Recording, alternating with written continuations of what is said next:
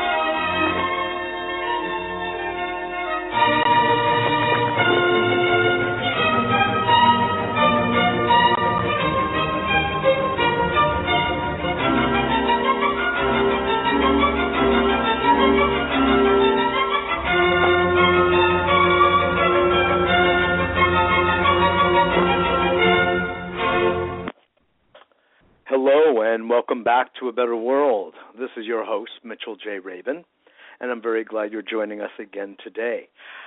Today, we're going to be continuing our uh, exploration of how to create a better world, actually, uh, as you might, might imagine, and the no, number of ways and different modalities, the different strategies are, of course, numerous. And one of the primary aspects of creating a better world is creating good food and doing so in some kind of local way because that's what uh, yields the greatest quality of food, uh, cuts down on the cost of transportation and refrigeration, which means consumption of energy.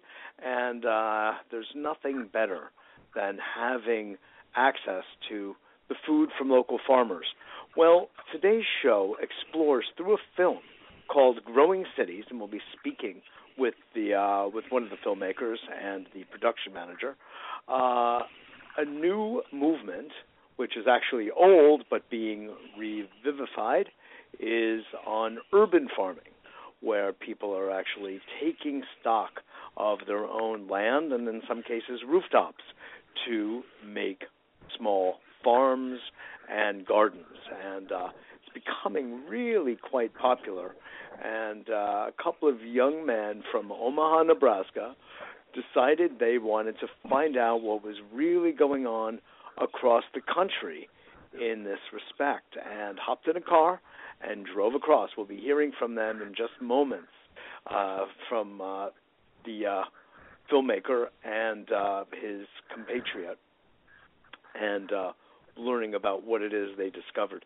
It's a film called Growing Cities, which I love the name. It's such an interesting double entendre there, and uh, it will be featured at the upcoming Paradigm Shifts, Shifts Film Festival in New York City. It's actually a film and music festival taking place beginning on March 19th Thursday through Sunday, and then the following Thursday through Sunday as well.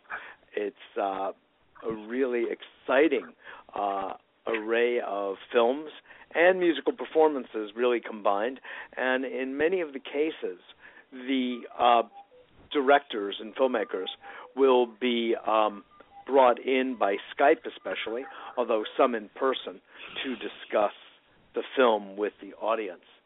So uh, First of all, I would like to just introduce you to uh, Dan Susman, who's the director and producer. Dan's passion for city farming originated when he worked on an urban farm in Portland, Oregon, ever since he's been dreaming of how to bring it back to his community and and to people across the country. That uh, led ultimately to the uh, production and the shooting of this film we'll be talking about growing cities.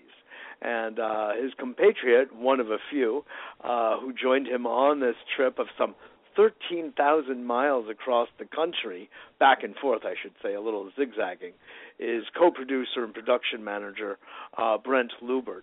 Brent has been a part of the Omaha film community, and through his work on short films, radio documentaries, and working at Omaha's nonprofit independent cinema, Film Streams, Brent also farms with Big Muddy Urban Farm in Omaha.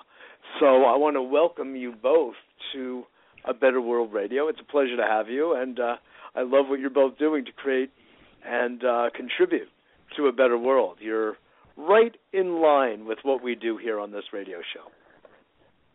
Oh well, thanks a lot. Thanks for uh, for having us. Yeah, it's thanks for having us. It's a pleasure. Sure, absolutely.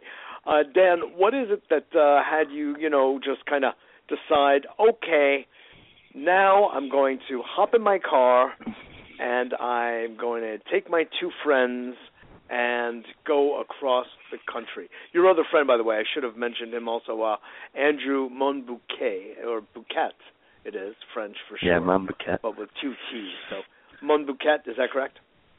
Yeah.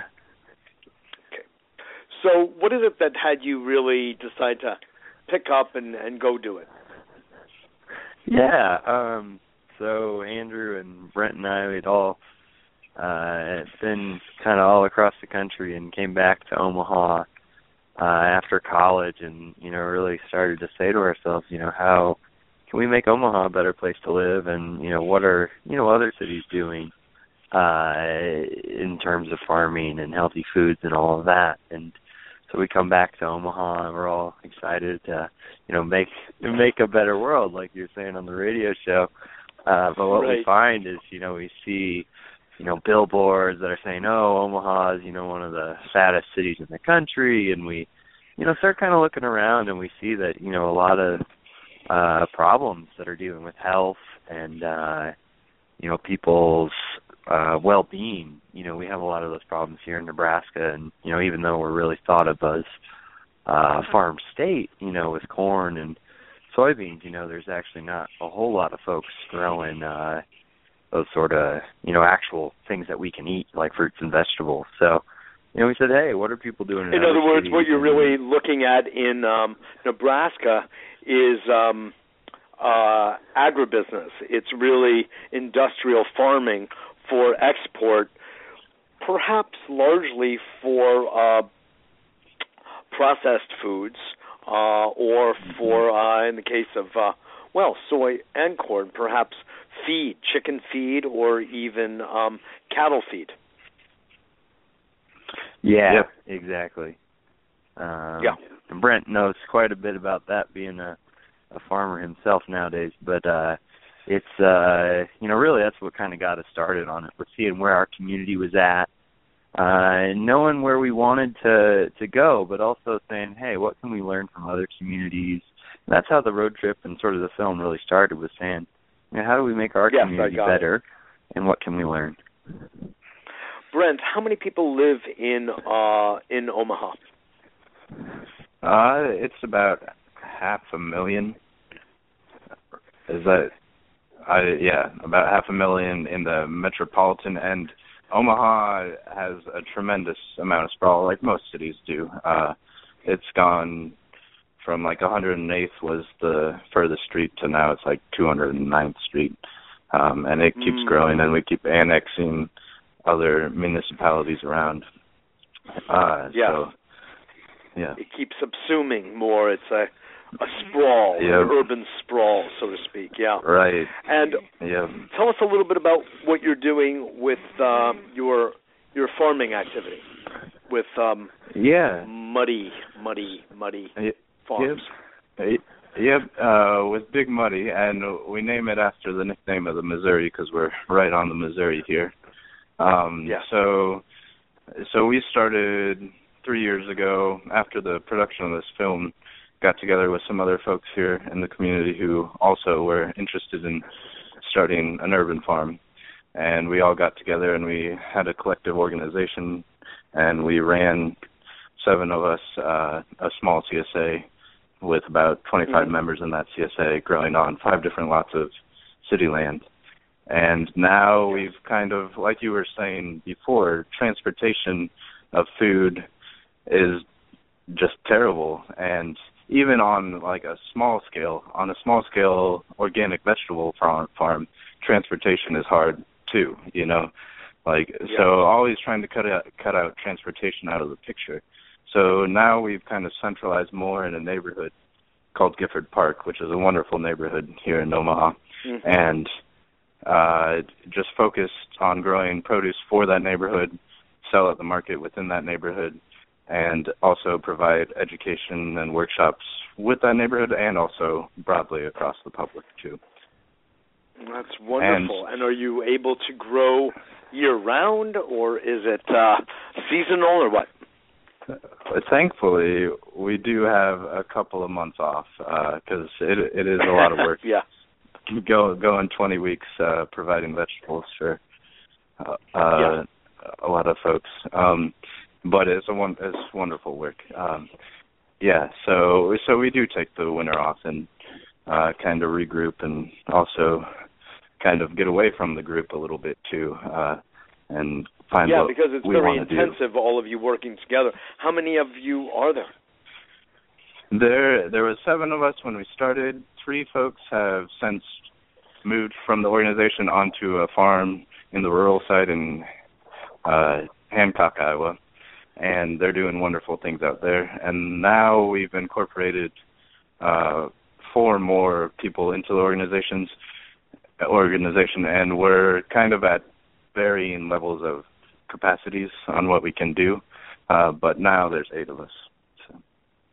Okay, and so all uh, eight of you are doing all of the farming, all the hands-on.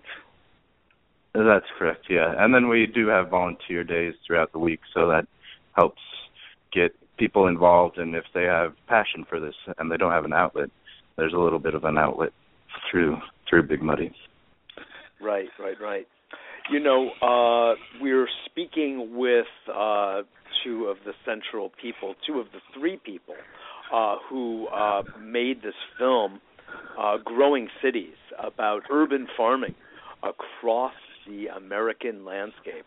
And it's really an inspiring film, folks. I would definitely recommend that you see it. Uh, it will be at the Paradigm Shifts uh, Film Festival in New York City on 25th and Lexington at the Baruch Center for the Performing Arts. It'll be uh, shown on Sunday, March 29th at uh, 7 p.m. Sunday, March 29th. And another film that'll be shown with it actually is Brooklyn Farmer to continue the theme. And uh, it will be uh, preceded by some live music by the Whiskey Spitters. That's great. Mandolin, fiddle, banjo, and uh, that's great. It's a band from Brooklyn. It doesn't sound like Brooklyn, but it is from Brooklyn. It must be in honor of the Omaha Gang. That's what I think. Banjo, Shoot, I want to go. You bet. yeah, that sounds great. This is what goes on in New York City. You know, it's hot stuff. Mhm. Hot stuff. Well, your film has also been aired on PBS. Uh, God damn, that's a real feather in your cap to for what is you know among your first couple of uh, ventures to get that level of of of excitement generated. Talk about that if you would a little bit. How did that happen? Yeah, absolutely. Um, so one of the um, producers we were working with, uh, Dana Altman here in town, he's a great, uh, great sort of Omaha filmmaker. There's not a whole lot of us here in Omaha, but uh, Mm-hmm. Dana's uh, grandfather was Robert Altman, and you know everybody knows Robert uh, from Yeah. all sorts of uh, uh, projects. But uh, anyhow, so Dana had a couple connections with some folks in public television, and uh basically just got the film in front of the right people and you know they liked it and they said hey let's let's do this. Uh the only problem was we you know with public television the way it works is you basically have to pay the cost um everything that's involved with getting it to the station so getting it to tape and getting it ready for satellite and all this. It's it's actually pretty antiquated uh uh stuff uh it's like you know you're not sending them like a digital file which you know would be great because it would take 10 minutes you and say uh, you'd be done When you say tape, Yeah. what do you? You're scaring me. What What do you mean? What kind of tape? You're actually yeah, so you're actually sending it to HD cam uh Oh, tapes, which they are actually sending around to the different public television stations uh Oh, boy. in the case that they missed the satellite uplink. So long story short, uh we're like, Oh yeah, we'll get it on PBS, this will be great and uh you Yeah. know, a couple ten couple ten grand later you uh you figure out how to how it all works and uh, that said, it's a it's it's been a you know really wonderful opportunity. We've gotten so many people to see the film that otherwise wouldn't have had had that chance. Um, now it's been in about 75 or 80 percent of uh, stations across the country. So it's uh That's it's wonderful. pretty cool. I mean, especially as you said, like one of our first projects um to have that sort of recognition and you know get that sort of exposure has Yeah. been you know pretty incredible. Yeah. Yeah. But this is interesting because we have filmmakers who listen to the show and aspiring filmmakers and the like. So it's uh, getting into this kind of detail. It's actually really very, very instructive. I mean, you know, you guys, uh, what you're in your uh, mid twenties at this point, Mhm. Yeah, we'll stay Yeah. mid. Yeah. something Yeah, around there. yet, right? which is fabulous because film. I mean, I I host and produce another weekly radio program which is completely dedicated to progressive documentaries and films. So I, I very much support um, the young indie uh, filmmaking industry and uh, young people, all people, uh, getting Mhm. involved in production because it's such a powerful medium for reaching the hearts Mhm. and minds and in some ta- cases souls of people. So uh, I really, really um, am behind what you're doing, and when the content is as rich and uh, instructive as yours, all the more reason. But it's good for filmmakers, young aspiring ones, to really know what's in front of them because the world isn't exactly as it appears. So PBS, Yeah. which you, you know Right. has been around for quite a while, you would think that maybe they were up to date, but it sounds like in some ways uh they're lagging behind technically and you have to yeah, foot the bill. adapting, adapting, yes. Uh, but, uh, Adapting, indeed. All right. So let's turn back to let- let's just let everybody know you are listening to uh, a Better World Radio. We're on every Wednesday at 6 p.m. For those of you who listen regularly, and you know these days with online radio, you can listen anytime, and we do know that almost all of you, most of you certainly, listen uh, by podcast at your own leisure, sort of like TiVo for radio. It's great. You pick it up in archive, and uh, you also have the link, so you can send it around. And I really appreciate when you do that because that just means more people, more ears, and uh, more brains are contemplating the information that we share with you here on A Better World's airwaves every week. And uh, for those of you who do not yet get the newsletter, A Better World newsletter, it's available at our website, a better. That's abetterworld.tv. It's free, it's open, it's available, and it tells you about our weekly community television uh, show here in Manhattan, in the Big Apple, as well as as well as our two radio shows every week. And uh, Tuesday, three o'clock, Progressive Film Hour with Mitchell Rabin, and A Better World Radio. Now, this we're uh, we're actually making this on Monday afternoon. We're pre-recording it, but we made it public, so we have listeners.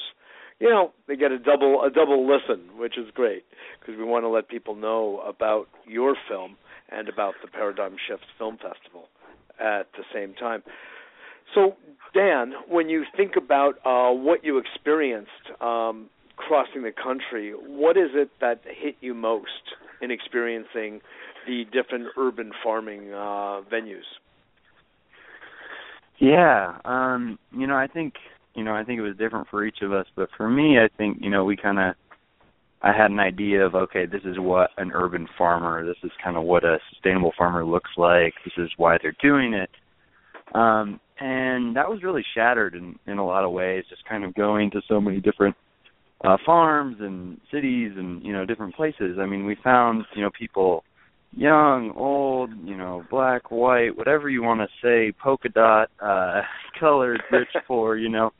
Uh Yes. you know, people are are are growing food for so many different reasons, you know, whether it's, you know, trying to teach their kids about it or just, you know, make ends meet or uh, you know, grow food for the community. You know, there's so many different reasons people are doing it and, you know, they're coming from a lot of different backgrounds and from a lot of different types of experiences. So I think, you know, really just kind of getting rid of this idea that, oh, you know, it's just for a bunch of you know, well-off people or hippies or something like that. You know, that's that's not what the movement is about. So I think you know, just kind of shattering that whole whole mindset was you know really really uh, interesting for me.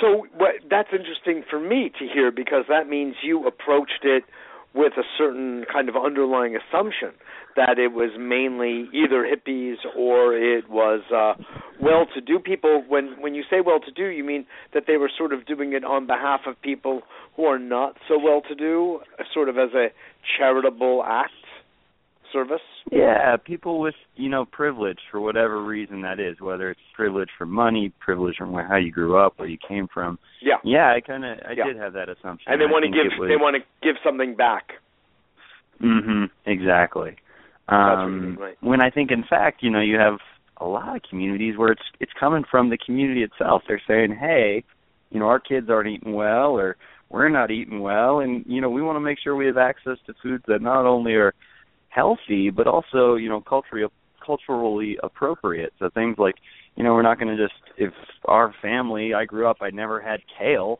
You know, I'm not going to go buy it at the farmers market. I'm not going to buy kohlrabi at the farmers market because I've never seen it before. Uh, so I think uh, you know, kind of seeing that side of things, seeing well, you know, this isn't a movement for you know one type of people. This is a movement for you know folks from all different backgrounds, from all different places. I mean, it's easy to say, but I think when you see it, you know, it really does, you know, hit home. Yeah. Well, you're reminding right. me of uh, a piece of the film, a uh, segment uh, that took place in Detroit, as I recall, and uh, it's you're speaking with a, uh, a black fellow. You're interviewing him, who makes a comment that is, you know, kind of touching upon some of these points that he said, you know, there, you know, white, black, and polka dot here too, um, but we he made reference to this idea, and I thought it was kind of uh, bold for you to put this in the film that this is kind of um, an Afro-American community, and we sort of want to do things our way, and they, the uh, the white folks, the people of privilege, don't realize that uh, they are helping to sustain a white supremacist system. That was a very strong kind of comment. That was also very interesting with various germs of truth. Uh, you want to, Brent? Do you want to just comment on that first? Yeah. So what he's referencing to, and that that was Malik Yakini, and yeah, just yes. a lot of things that he was speaking about. The truth was just like the germs of the truth were there. Uh, but he was speaking about how uh, a lot of white organizations or charitable organizations that are populated with white people come into African American black communities and uh kind of like tells them how to do it when it it it can it needs to rise from the community itself like Dan was saying and it can yeah. And it and that's how it should be uh so it's also when when someone's telling you how to do it from a different culture there's this concept of beauty and what what is right and all of that that isn't translated uh quite accurately so yeah. it when when someone comes to you and tells you how to do it it's uh it's not as sustainable and not as beneficial for the people involved Yes, I understand. It's uh, well, it raises a whole other series of questions uh, that are mm-hmm. more uh, kind of uh, psychodynamic in nature regarding mm-hmm. uh, race relations, control, political issues, social ones, etc. Mm. You you want to well, Dan when you, you want to weigh in on that a little bit? Sorry. Yeah, I mean, I think especially when you talk about cities like Detroit and uh, you know along the Rust Belt, places like Cleveland and Youngstown, and uh, I mean, and that's the other thing. It's not just those cities; it's cities, every single city in the whole country. You know, we have a history of some sort of you know race relations or issues you know going back uh even not so long yes. ago and even today as we're talking about things like Ferguson and all that. So very much so. um I think those types I mean those issues are it's part of food. Food I think in a lot of ways like people say it's you know something we do we eat every single day three times a day. So whoever controls the food and what kind of food and the quality of the food really has a lot of power. And I think in a lot of ways the food can become a proxy for power and a proxy for wealth and money and um all of that. Because I think as we've kind of done more studies and people have figured out well actually what kids eat really it determines you know their health. It determines their outcomes in school. It determines what kind of jobs they get. So I think in a lot of ways people are starting to make those connections. And when you make those types yeah. of connections you realize well hey what we're feeding our kids really is determining their future. So i think um you know it becomes a lot more important than just well you know we're just going to give them some pop tarts today because that's what we have or that's what we can afford. You know what i'm saying? Yes i do. Yes i do. Absolutely.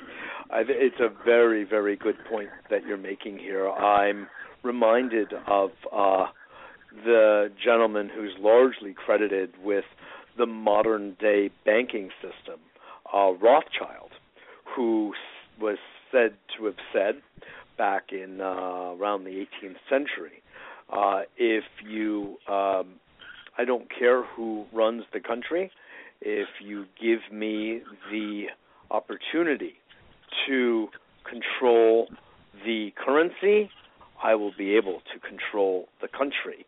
Now that's a little bit of a um, a paraphrase but the idea mm-hmm. is that he who controls the currency controls the nation, and that of mm-hmm. course includes the government. But you know, I don't think he actually had it altogether right. I think it's way closer to saying accurately he or she, they who, and it should really be we who, control the food and water supply will be the ones who uh, jurisdict in the nation. That's really more Mm-hmm. accurate because you're not going to eat money. At the end of the day, you Mhm. cannot chew on gold. It's not going to do much good. But you will be able to chew on broccoli, and you are going to be able to drink water from the Big Muddy, I hope, and elsewhere. so, yeah, I just wanted to bring that thought to bear, Yeah, which you, great. in a sense, were kind of uh, bringing forward, eliciting in some way from your point. I thought it was really Yeah. interesting. I, I mean, honestly, I'll just say that uh, regarding uh, the uh, segment on um, Detroit, I think it's really very interesting, and it's sort of a microcosm of stories I've heard of uh, charitable organizations, largely from the United States and to some extent Europe, showing up in countries like Africa, uh, where you know the headset is that we know how to go about things here, agriculturally, economically, socially, and uh, we're going to impart this upon thou. And uh, best if you listen, and then you'll get the most out of it. And it's really got an inherent sense of arrogance to it. And uh, there are more and more organizations that have gotten that message, and instead of coming with their own agenda, they're coming with a question.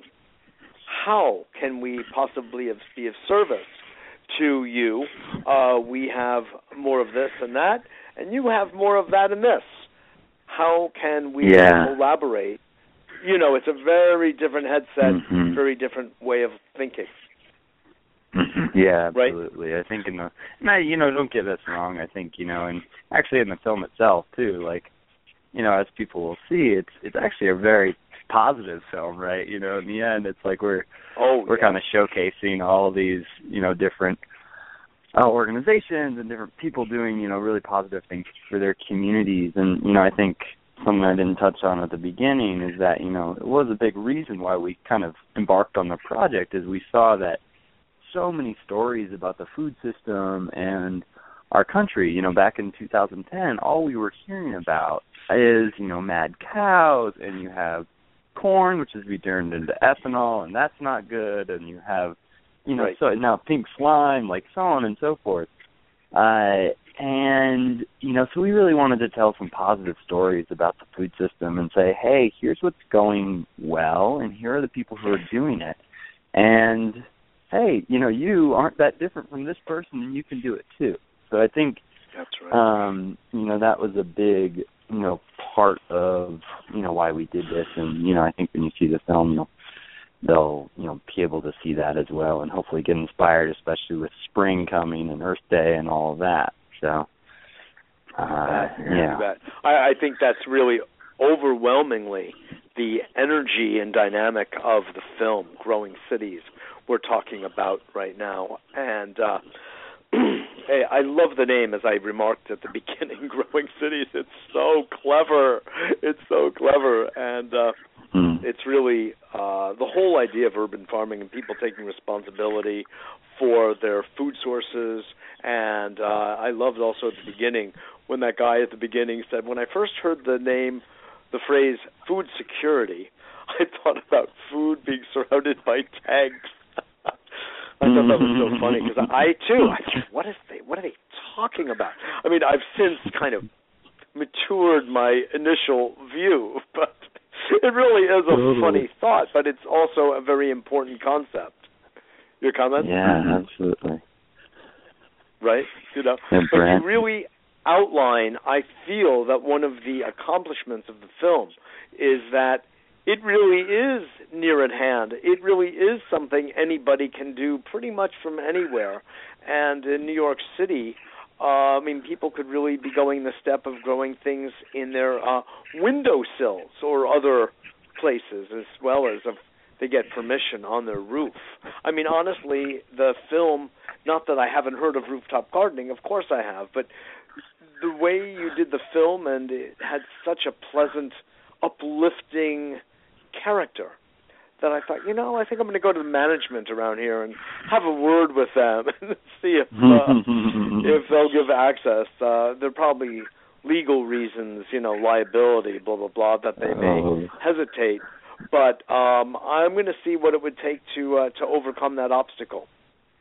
oh that's and I think a lot of people who see your film maybe start thinking the same way because uh, I don't know if you know the work of David Korten, uh, who's written a number of books. What one of them is called uh, "Agenda for a New Economy," which is the whole premise of local growing and supporting local uh, CSAs, local farmers, and uh, taking control of the food supply, and uh, which is so much of what you are all doing in this film in a real lighthearted manner, traveling around, talking. One of the things I loved was uh, not, of course, Brooklyn, uh, but what you brought forward in uh, Louisiana. That was very powerful, Mm. engaging the kids and all of that.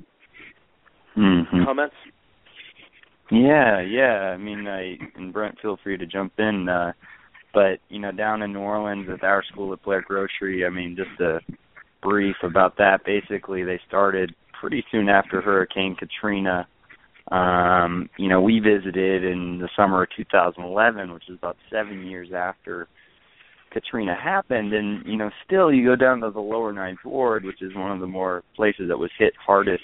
Um, and it, it it still looks like it was hit like just a few months ago or a few weeks ago. You know, you have You, you know it's completely point, yeah. abandoned. You know, the, the grass is as tall as you are, um, and it just has left a lot of people you know who just don't have the means to move or can't you know don't have the uh uh wherewithal or whatever it might be uh just kind of Yeah. abandoned there and so you have a lot of kids um who kind of were just getting into trouble joining gangs you know um a lot of the kids we met down there you know carrying guns around Yeah. since they were eight nine ten years old um so i think you know so what the program does our school uh a teacher actually from new york uh he had been going down there for years with private schools kind of helping uh with the relief effort in Katrina and you know said hey uh, you know this isn't really helping. I need to do more than this. And uh said hey I'm just going to move down here. I'm going to start a school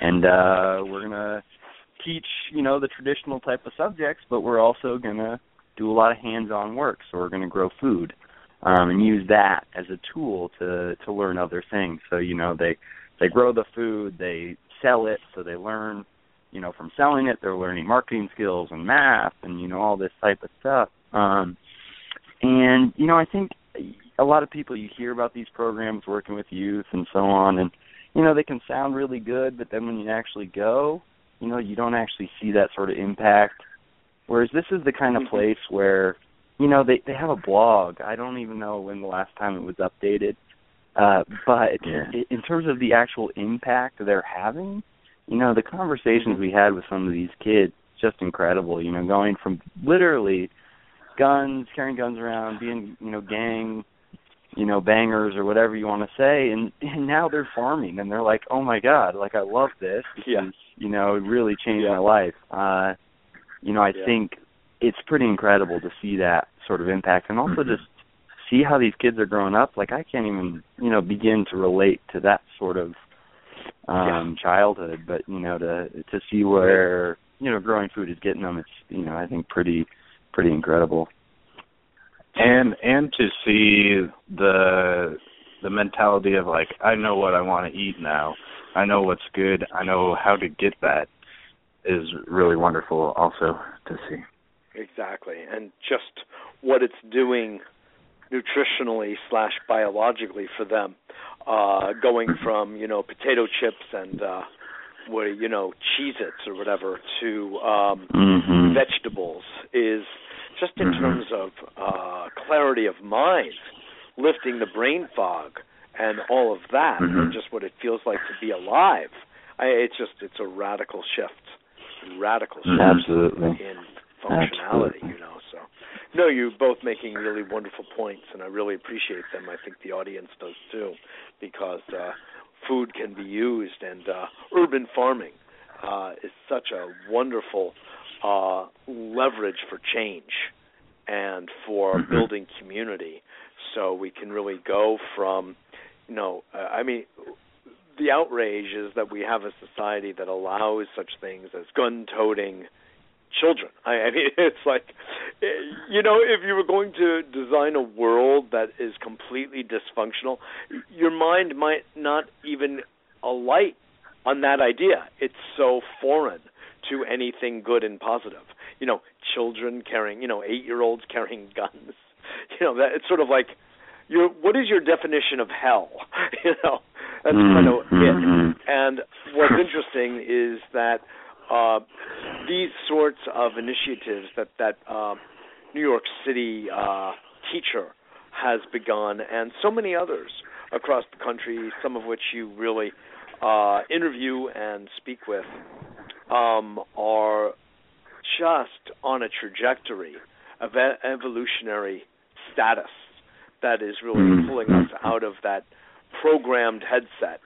We don't know even how we got there. Well, we could we could speculate on it, but the most important thing is that we're leaving it behind and we're going toward uh, something way more robust and positive. And uh, listen, I want to thank you both and your other uh, partner, um, Anthony, for the good work that uh, you've done here. oh andrew And uh, yeah Andrew, I'm sorry. Um, No, no worries. Uh, and uh, thank you all three of you and all of your staff and team for doing what you've done, making the effort to bring this to a light, and um, it's really good. I think it's great, and I'm going to keep uh, letting people know about it. yeah.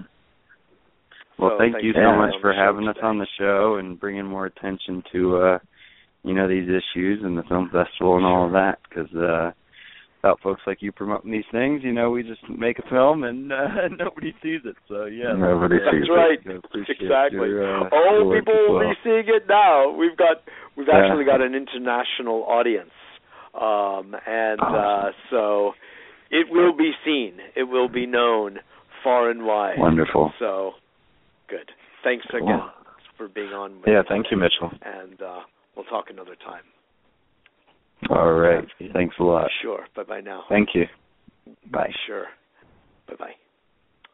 We were just speaking with the filmmaker and production manager of Growing Cities, what an inspiring film. We're just speaking with uh, director and producer Dan Susman and his buddy and associate Brent, Brent Lubbert, uh, who uh, was the co-producer and production manager. They, with their other friend, um, Andrew Monbouquette traveled across the country and with their camera and meeting up with uh, what we could best call urban farmers and all stripes, all colors, all ages, all backgrounds. It's just phenomenal. Those of you who listen regularly to A Better World or Progressive Film Hour may remember when I covered uh, Urban Roots uh, which was specifically about Detroit and the incredible initiatives that were taking place there. Some years back, where people who are either just simply impoverished or living in what are called food deserts in the middle of cities, where the the only place they can go to shop is a 7-Eleven, if you can imagine, unless they travel straight across town at no small expense, sometimes um, in uh, through dangerous areas, and we're just not aware of what some people have to go through in order simply to get a little fresh food, and um, it's not so easy. So this entire uh, foray into uh, growing one's own and taking over public parks and even plots of land. One of the points that was made in this film is uh, taking a good look at um, lawns across America. Just lawns alone. Can you imagine if they were instead turned into uh, voluptuous, prospering gardens? You know, with vegetables, high and low. And if we were to bring the wisdom of permaculture into the set, and uh, some of you may remember an interview I did with a gentleman named Michael Judd, one of the uh, national leaders in permaculture. Um, he's worked all over different parts of South America and South Central America, helping to stem uh, food poverty and turn it around. Uh, if you bring that in, if you bring in intensive farming, we had Peter Doig on a couple of months back uh, speaking about that was on Progressive Film Hour, speaking about uh, greenhouses, natural new types of greenhouses, which we actually have on our website, the Greenhouse of the Future which allows people to be growing in even the northern climes uh, in a really inexpensive, very eco-friendly way, um, using resources at hand. Uh, we had the gentleman who designed that greenhouse on as well. We've got that on as a permanent part of our uh, website at a abetterworld.tv. So there is an enormous, actually, global initiative around this, and it's only going to become more popular. The entire greening of America is occurring, and not just America, everywhere. And as uh, Paul Hawken, the uh, author of The Ecology of Commerce, going back a number of years, and more res- recently, Blessed Unrest, speaks about the largest movement in history and the next superpower that is here. It's not a nation, it's actually a community. It's the community of people who are engaged in any number of different initiatives to create equity, common public equity. In the commons, they're called, the common spaces where people gather. And it's not to own, but it's to cooperate. And you can own, there's nothing wrong with owning, but it's not a me against you, but it's a you and me together, or a we. It is us, we the people. That's the game here. And all can prosper. You know, it's a different, different paradigm. And it's the paradigm that we know in our hearts. It's just giving space to it, giving place to it, and concretizing it in the world. it should be very clear to everyone who listens to this broadcast that that is the direction in which we are going. Oh, the obstacles are many. It is very apparent. They are everywhere, and forces seeking to stem the tide, but the tie is way too strong to be stemmed. Uh, ask anyone who's witnessed a tsunami. So, I want to just bring your attention to this film, in particular, this moment. Uh, Growing Cities will be featured Sunday night, March 29th at 7 p.m. at the Encompass New Opera Theater's Paradigm Shifts. And that is a really wonderful film and musical, essentially a multicultural uh, festival that's taking place here in New York City, the Big Apple, at 55 Lexington Avenue, which is 25th Street and Lexington.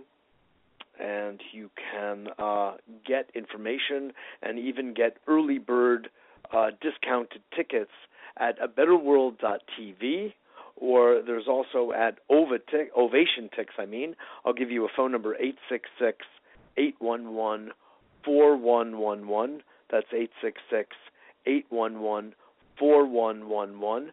The films are really phenomenal. Older Than America. Last week, if you recall, uh, I interviewed the uh, director of that and one of the actresses in it, Georgina Lightning, along with Nancy Rhodes, who is the president of the Encompass New Opera Theater and uh, co-producer of Paradigm Shifts Festival. Wonderful woman who will be on again next week to really lay out the more encompassing view of what Encompass New Opera Theater is about. It's really a very large and broad vision of which Paradigm Shifts is a is a part and it's a very robust part, I'll say that.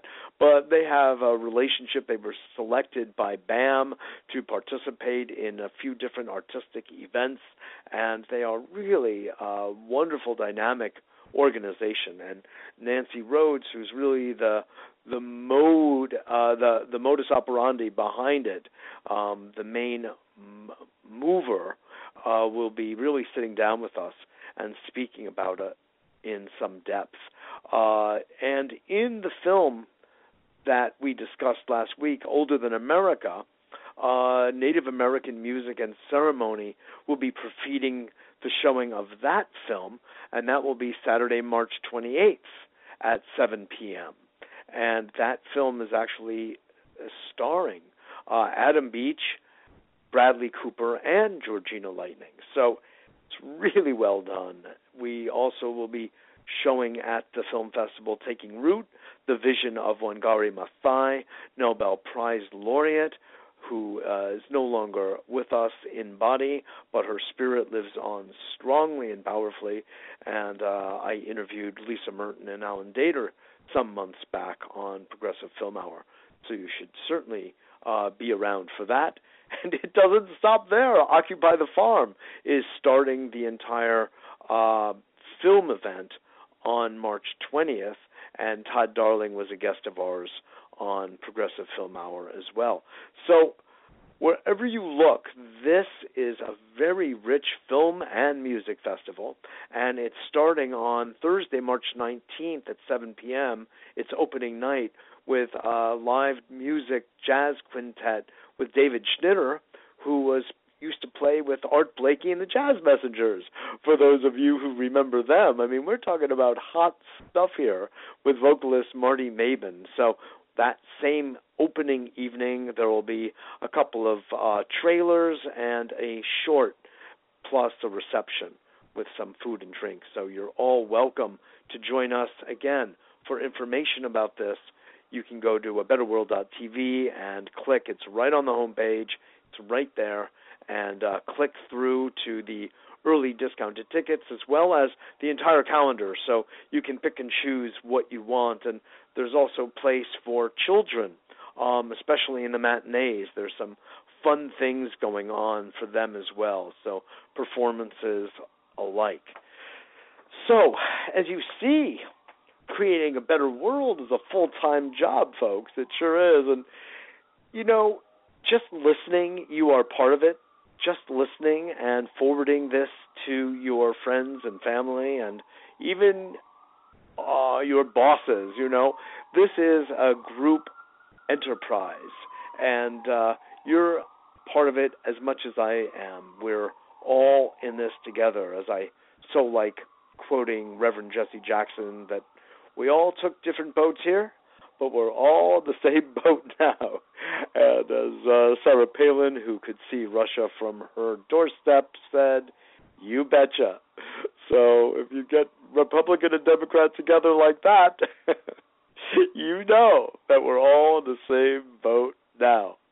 So, on that note, I also want to invite you and let you know of uh, some very special events happening this week and next in New York City for those of you who are more local or tri state. Um, tonight is Heaven on Earth, the uh, workshop that I teach down at TRS at 40 Exchange Place. At this time, it's on Monday night at 6 to 8 p.m and uh, we do uh, some mindfulness meditation, qigong, and explore some of the domains of spirituality, consciousness, neuroscience as it relates to creating a better world. It's a chance for us to become more in touch with ourselves on the level of soul and our own sense of self respect, self worth, self love, to take this energy, this God given gift, and bring it into the world in creative, productive ways to contribute our way to a better world. And uh, tomorrow will be uh, on a progressive film hour. I'll be speaking with some wonderful people.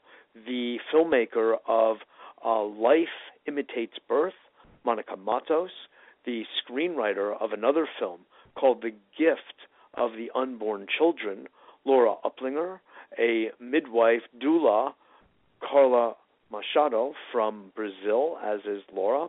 They'll be coming up to New York City and uh, for a couple of days. And Dr. Francois Amigues, osteopath from the Ideal Community in Jaffrey, British Columbia, a wonderful community that I have been a family member of, a brother in for many, many years at this point, having been very close to its leader, uh, Natasha Kolsar. And uh, she's not with us in body, but oh, is she with us in spirit? And we'll be uh, doing an event at One Spirit, A Better World, and One Spirit Learning Alliance are collaborating uh, for a March 11th event at their beautiful space at 247 West 36th Street in New York City on the sixth floor. It's free. I'm in a little love offering, um, and uh, we would love to have you. As we gather, we'll show uh, some clips of the films that I just spoke about that we'll be doing the radio show about tomorrow afternoon at three, and uh, from seven to nine thirty, followed by an, a robust general open group discussion that I'll be moderating. So I hope you can make it if you hear this. And if you don't live in New York, because we do have people listening from all over the country and beyond, international, with our internet, you can um, take tomorrow's uh, show and you can forward it, or you can take this show and forward it, uh, and or just my website, a betterworld.tv and all the information is there to attend. We're doing the same thing uh, through the UN in honor of women on Thursday, and the UN this whole week in honor of women. And of course, International Women's Day was just yesterday.